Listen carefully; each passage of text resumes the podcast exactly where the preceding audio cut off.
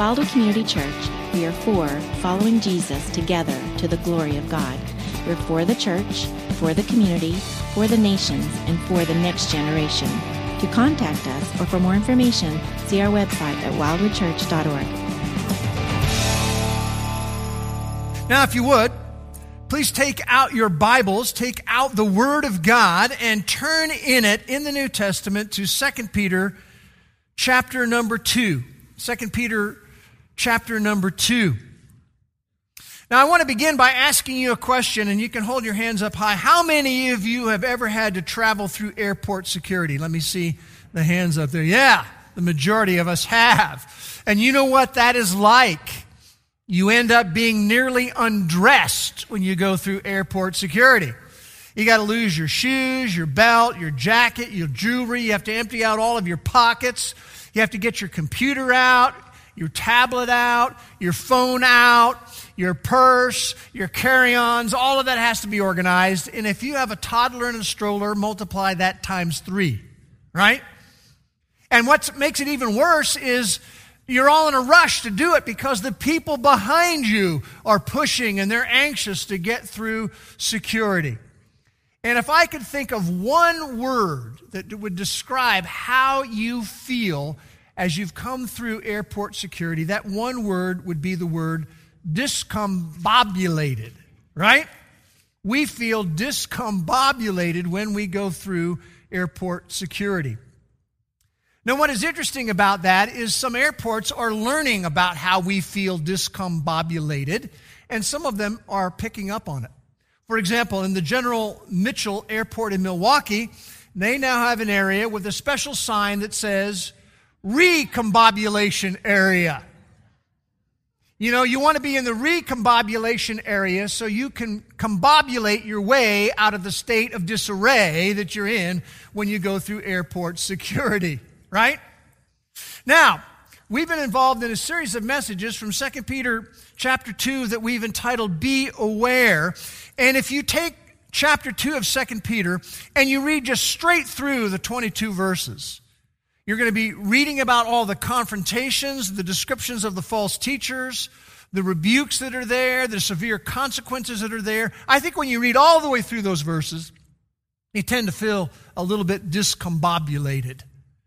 And, and, actually, chapter 2 of 2 Peter is very difficult to outline. I have struggled in trying to find a good, clear way to outline that chapter. But one thing is clear in chapter 2 Peter is not into political correctness. You have to even wonder if there was someone who watching him write the letter, or maybe they read it after he had, had written it out, and they would say, Whoa, tone it down, Pete, just a little bit. Now, that's pretty heavy stuff. But what Peter does in chapter 2 is he tells it like it is. And he unleashes heavy artillery on the false teachers. Now, here's a question Why does he do that? Why does he do that? Why does he unleash heavy artillery on the false teachers? Well, the reasons are they were distorting gospel truth.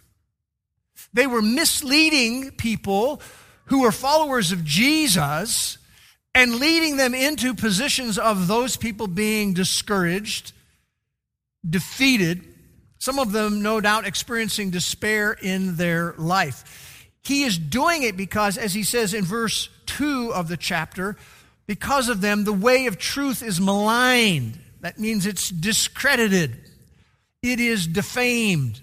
And then in verse 3 of chapter 2, he says of these false teachers, they exploit you with false words.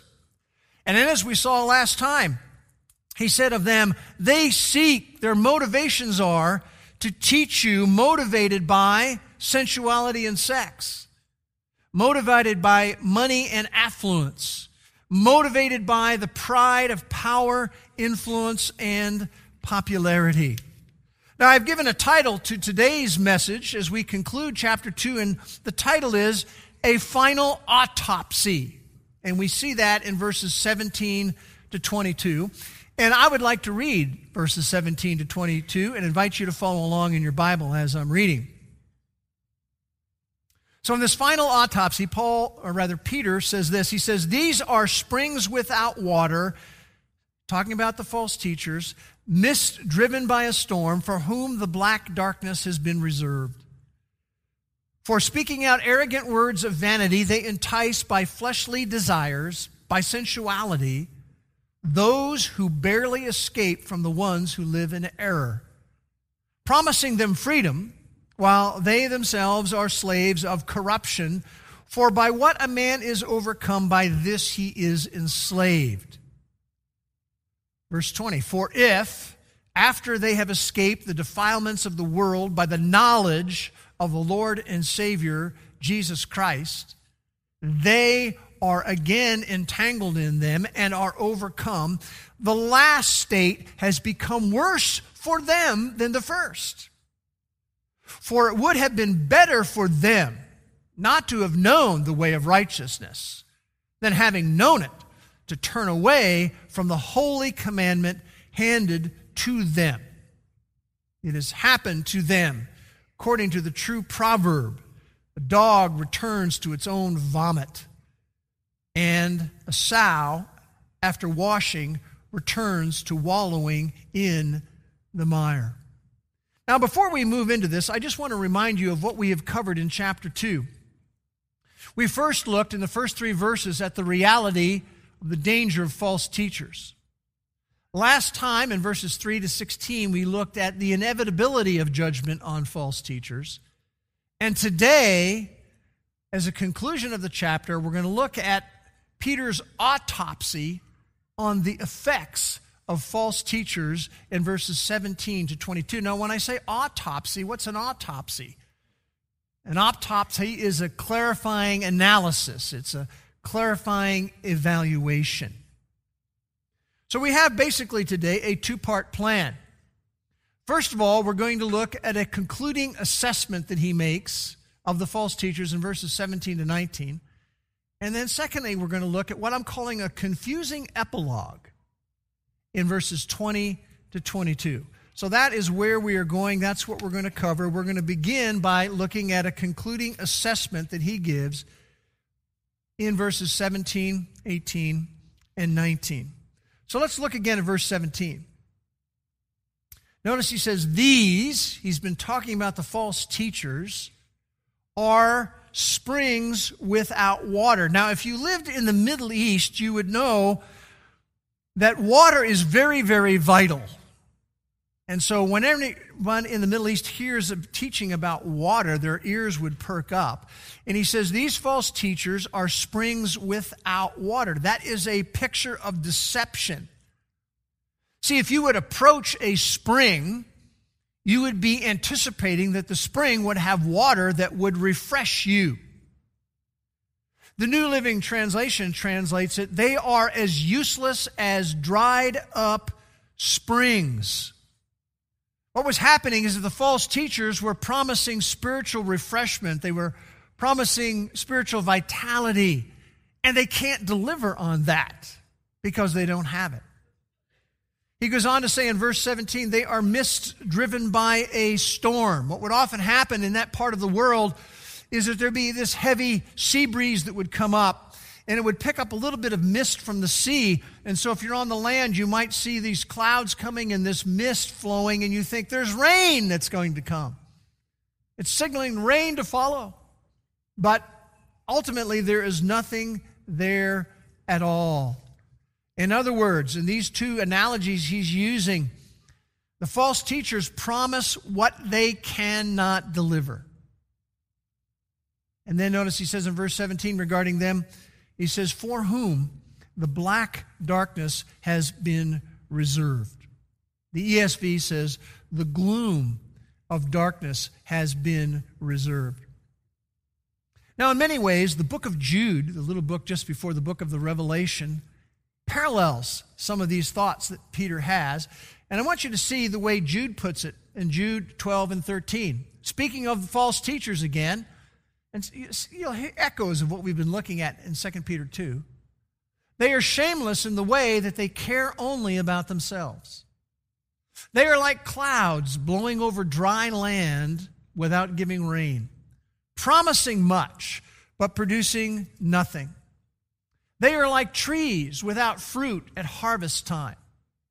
They are wandering stars for whom the blackest darkness has been reserved forever. Now, men and women, that is a stark summary of these false teachers. Now, going back, 2 Peter, look at verse 18 says they speak out arrogant words of vanity. Literally, the word in the original is swollen words. You know, something that's swollen is just not what it ought to be. The Net Bible translates it they speak high sounding but empty words. In other words, their teaching sounds appealing. But there's a big difference between true biblical communication and manipulation. And manipulation is what the false teachers do. Notice in verse 18, he says there, they entice by fleshly desires. The emphasis is the pursuit of personal pleasures and desires, and that's what they're communicating to their listeners to pursue personal pleasures and desires. You might put it this way they like to paint fleshly desires in appealing colors. That's what false people, teachers do. They paint fleshly desires in appealing colors. You see that in the arena of those who teach the wealth and prosperity teaching. They're painting fleshly desires in appealing colors. This is what you ought to want. This is what God wants for you. And notice it goes on to say in verse 18, they also speak out these empty words by sensuality. Part of the appealing colors is appealing to sensuality.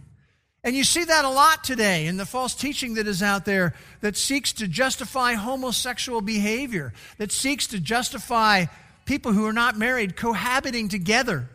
You see the same thing, these appealing colors in the push in the arena of transgenderism. You know, where they're telling young people, you get to pick your own gender. By the way, these false teachers, Peter is going to tell us, have a special target. Notice he says that they speak out these words of vanity, they entice by fleshly desires, by sensuality. Who's the target? Those who barely escape from the ones who live in error. The NIV says, those who are just escaping. Most commentators believe that he is referring to newer believers, younger believers, as being a special target of the false teachers. That's what most commentators feel. Now, what would you say about newer believers and younger believers? Well, they're the most vulnerable targets. They are less equipped to analyze the false teaching that is coming their way. They're less equipped because just of lack of experience spiritually to analyze the tactics and propaganda of the false teachers. Men and women, that is why it is so vital for our children to learn the scriptures well. It's why it's so vital for our students to learn the scriptures well. It is why it is so vital for new believers to learn the scriptures well, because that is the greatest protection from the scourge of false teaching that we can have.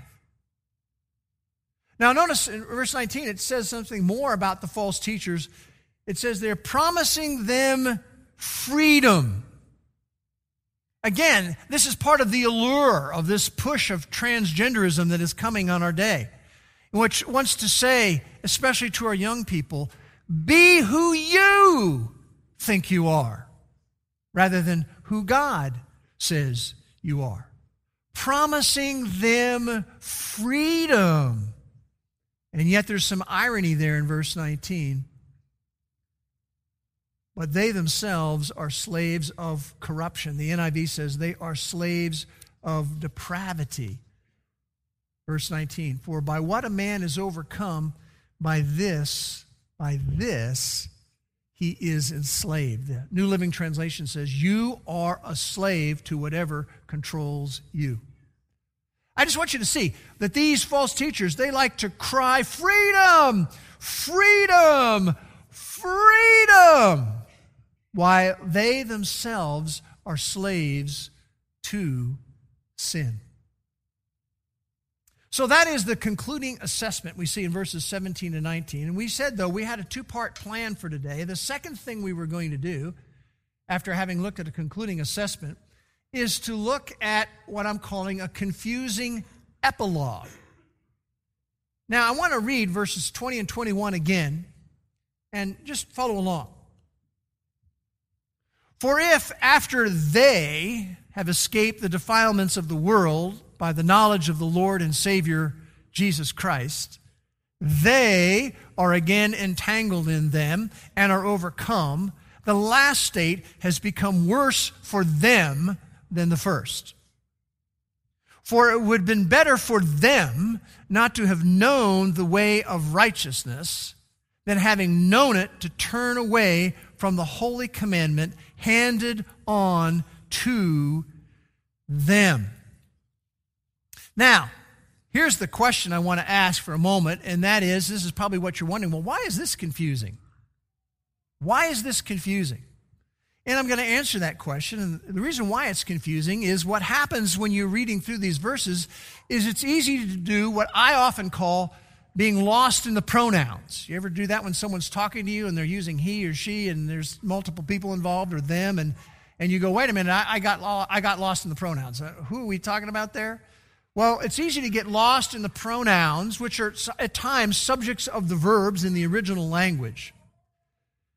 So I want to point out here's the idea. In verse 20, you notice it says there are two theys there. It says, if after they have escaped, they are again entangled. Those two theys could refer to the false teachers or those two theys could refer to the targets of the false teachers, the newer, younger believers.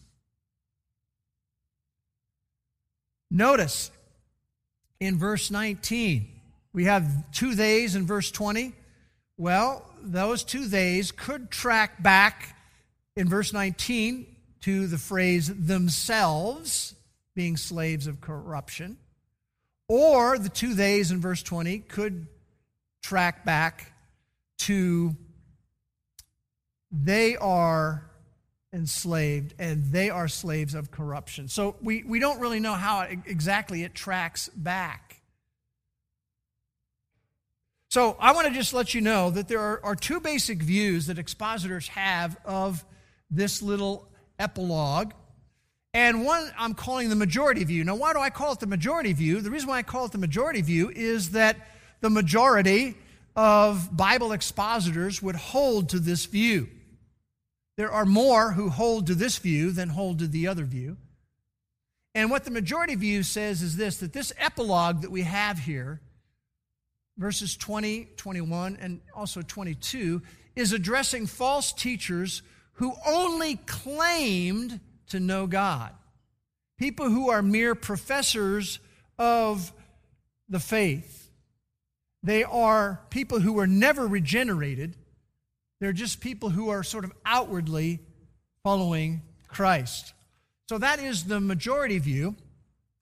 The minority view, which just simply means there are less, there are many good expositors, but less of them who would say this that the epilogue is addressing vulnerable believers, newer or younger converts, who were deceivingly led into sin. So hang in there with me because I want you to understand this. It's sort of important.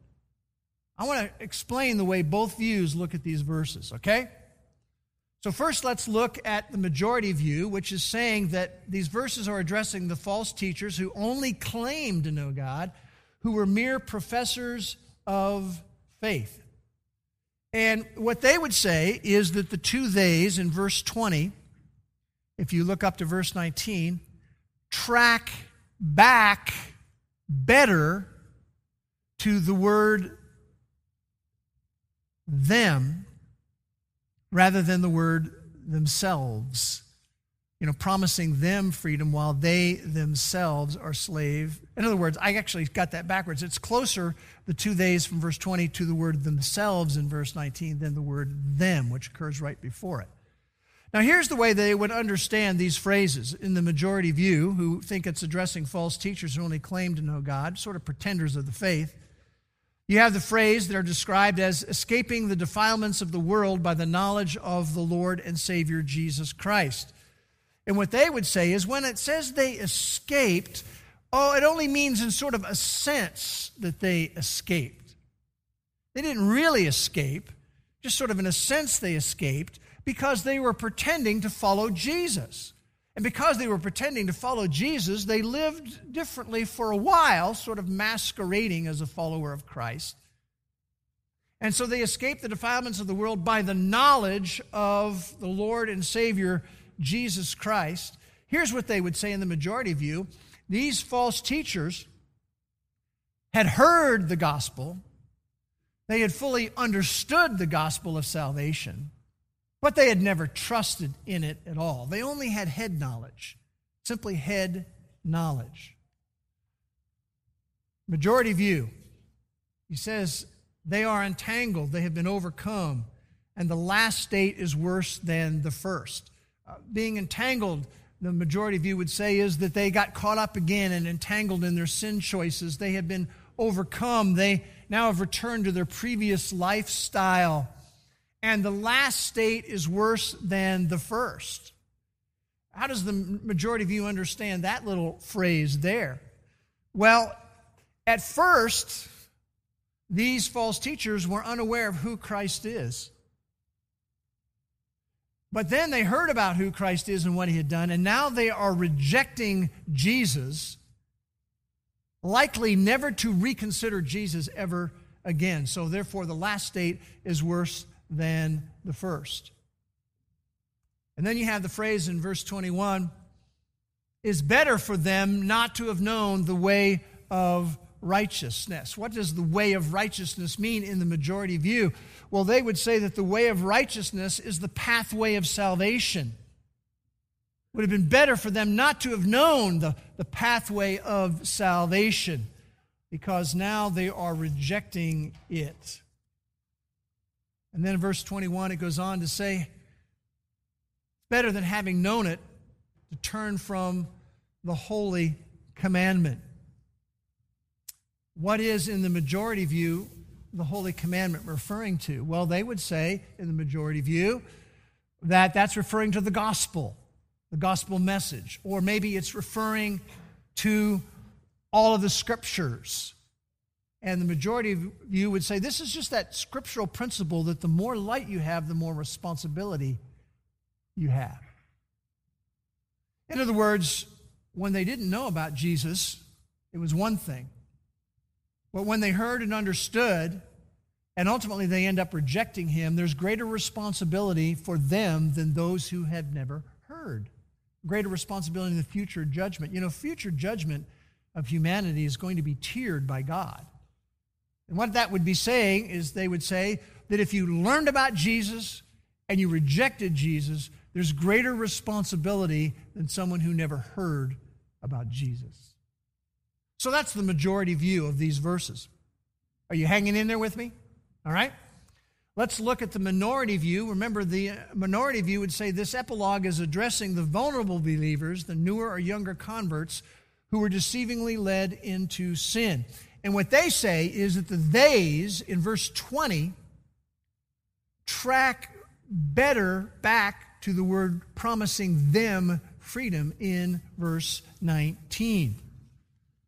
Now, how does the minority view understand these various phrases that follow? Well, they escaped the elements of the world by the knowledge of our Lord and Savior Jesus Christ.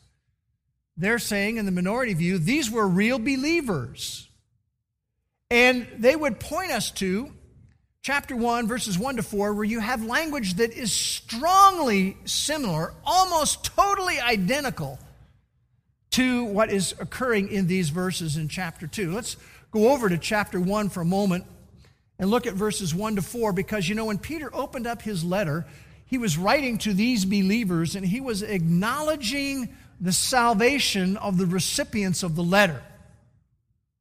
And I want you to notice there's similar phraseology here to what we see in the epilogue. Notice verse 1. He's writing, he says, to those who have received a faith of the same kind as ours. And here we go, similar wording, by the righteousness of our God and Savior, Jesus Christ. Look at verse 2. He says, Grace and peace be multiplied to you. Here's similar wording in the knowledge of God and Jesus our Lord. Look at verse 4. He has granted to us his precious and magnificent promises so that by them you may become partakers of the divine nature. Oh, here comes interesting wording having escaped the corruption that is in the world by lust. Now, that verbal structure there that says you escaped is the exact same verbal structure as the escaping that's mentioned in the epilogue. Exactly the same wording. It seems that the language that we see in the epilogue, to me, or to the minority view, would be the language of genuine conversion. It's not making a reference, the minority view would say, to someone who's a mere professor of the faith, but it is a description of a true possessor of the faith. Now, go, go back with me in chapter 2 to verse 20 again, and we want, to, we want to look at how the minority view looks at these various phrases. Remember, it talks about they are entangled, they are overcome, and how the last state is worse than the first. They become entangled again in the defilements of the world, and they've been overcome. The minority view would say they're spiritually defeated. Uh, they're caught up in some sin in their life uh, after having had spiritual victory at the beginning. And then you have the phrase that the last state, I guess maybe I have to go back one here. Oh, the last state is worse than the first. What does that really mean? Well, the minority view would say that when you're a brand new believer, you don't really know better, right? But as you come to faith in Christ, you begin to learn to know better. And yet, these newer believers or younger believers had allowed themselves to be influenced by the false teachers and were making poor choices. Minority view it is better for them not to have known the way of righteousness. Now, here's what the minority view would say the way of righteousness. It does not say it is better for them to have not known Christ. He doesn't say it is better for them not to have known the gospel. I mean, you would never say that it's better for anyone to not know the way of salvation because to not know the way of salvation leads to hell. Now, this little phrase, the way of righteousness, remember the majority view says that's referring to the gospel message per se. The minority view says, no, the way of righteousness is a reference really to the Christian life. The New Living Translation says it would be better for them not to have known the right way to live. The minority view says this is a Christian life issue. It would have been better for these young or newer believers not to have known the way of righteousness. That little phrase that is there. Um, very, very important phrase, the way of righteousness. Now, again, that's referring to the Christian life in the minority view. Then it would have been better for them to have not known it than having known it to turn from the holy commandment. Now, that little phrase becomes really important again because the majority view says the holy commandment is a reference to the gospel or a reference to all of the scriptures. The minority view says no, it's not. The minority view says the holy commandment in Peter's world referred to what Peter says in his first letter in 1 Peter chapter 1 and verse 15. When he's writing to believers there, and he says, like the Holy One who called you, you, followers of Christ, be holy yourselves in all your behavior, because it is written, You shall be holy, for I am holy. So, in the minority view, the holy commandment is referring back to this the exhortation to live a holy life. And so the idea in this view would be that these newer believers or younger believers had walked with Jesus for a while. They had learned that they were to honor him with their life, but they were now making carnal choices. And to do that, to do that would bring certain guilt and conviction to a believer in Christ. It would bring inner anguish. It would bring ultimately spiritual discipline from the Lord. It's harder to enjoy sin after your heart's been changed. It just is. So there, there you have the majority view and the minority view. So here's the question. Some of you are wondering, which one do you prefer, Bruce? And I want you to know that, that I personally lean more towards the minority view. And I lean towards that, not because there aren't many great expositors who hold the majority view, but the reason why are really two reasons. The first reason is that the language of verse 20, which we saw, which parallels the language of chapter 1, verses 1 to 4, points strongly to these people being true believers, not pretend believers, but true believers. And then the second reason why I lean more towards the minority view is what it says at the end of 2 Peter in chapter 3, verses 17 to 18, which we will eventually get to. But here's the idea. In, what Peter's writing is he's saying, in light of the danger of false teachers, in, in light of their attempt to draw you into sinful activity, here is the way that he exhorts them at the end of the letter. And you'll see a lot of parallel with what we see in chapter 2. He says to those believers, Be on your guard. Why? So that you're not carried away by the error of unprincipled men and fall from your steadfastness not fall from your salvation, not lose your salvation, but fall from the steadfastness of your walk with Christ. Rather, what I want you to do is to grow in the grace and knowledge of our Lord and Savior Jesus Christ. And so that's a big part of the thrust of what he is writing. And that points me back to the minority view. Now, there's a second question. First one was, which do you prefer, Bruce? Second question, is how does verse 22 relate to the majority and minority views? We want to talk about that for a moment. How does verse 22 fit into all of this? So look at verse 22. Notice it says there, it has happened to them, you've got to answer who the them are, according to the true proverb. You'll notice there, it's not proverbs, it's proverb even though there are two of them mentioned a dog returning to its own vomit, and the sow, after washing, returns to wallowing in the mire. So, why is there only one proverb? Well, they both illustrate the same principle.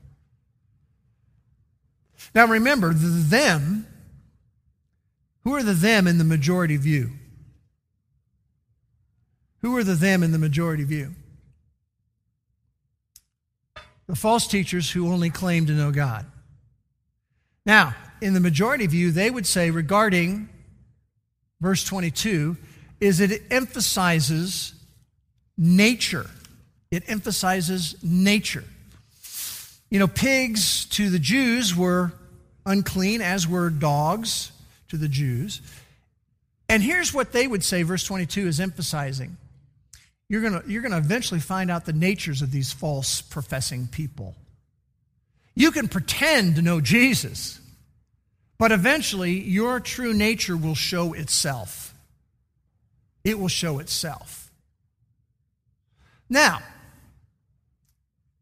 the them in the minority view. Remember, the them in the minority view is it's addressing vulnerable believers, newer or younger converts.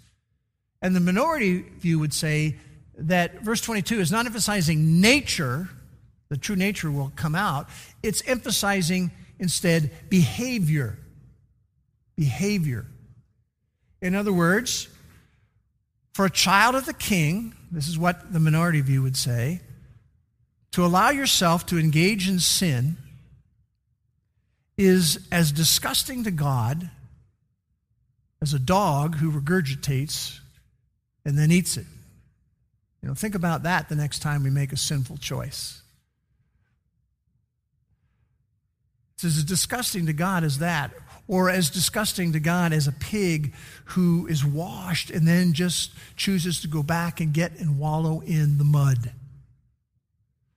So the emphasis on these, this verse in the minority view is it's emphasizing behavior. So there you have it. Two different ways of viewing verses 20, 21, and 22. Now, I want to talk about some life response. And I want to talk about some life response really for the entire series of three messages that we have done. So, the first life response I want to talk about is for those who do not know Jesus as their rescuer. You know, we have been pointing out, and Peter's been pointing out, that false teachers are springs without water. But the person of Jesus Christ is a true source of spiritual refreshment. And if you don't know him, I just want you to understand that. Because we can be on a search for that and miss that the solution to that search is found in Christ. This is what Jesus said. He said, Whoever drinks of the water that I give him, notice the imagery here, shall never thirst.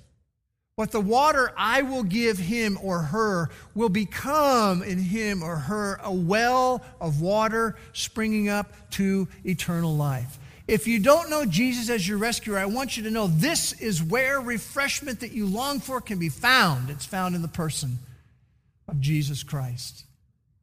A lot of times we're searching for other things we don't even know what we're searching for. Augustine said these things. He says, this to the Lord. He says, Because you made us for yourself, you were made when you were born to have a relationship with God. Because you made us for yourself, our hearts are restless until they find their rest in you. What a great truth that is. And we want to encourage you to do that very thing if you've never trusted in Christ. Find your rest in Him. And I just want to remind you uh, Following Jesus, becoming a Christian, is not walking an aisle, it's not praying a prayer, it's not being baptized, it's not joining a church. It's a personal life choice that someone makes to trust in, to count fully on the work of Jesus Christ on the cross. That's what believing means. And if you've never done that, do it right now.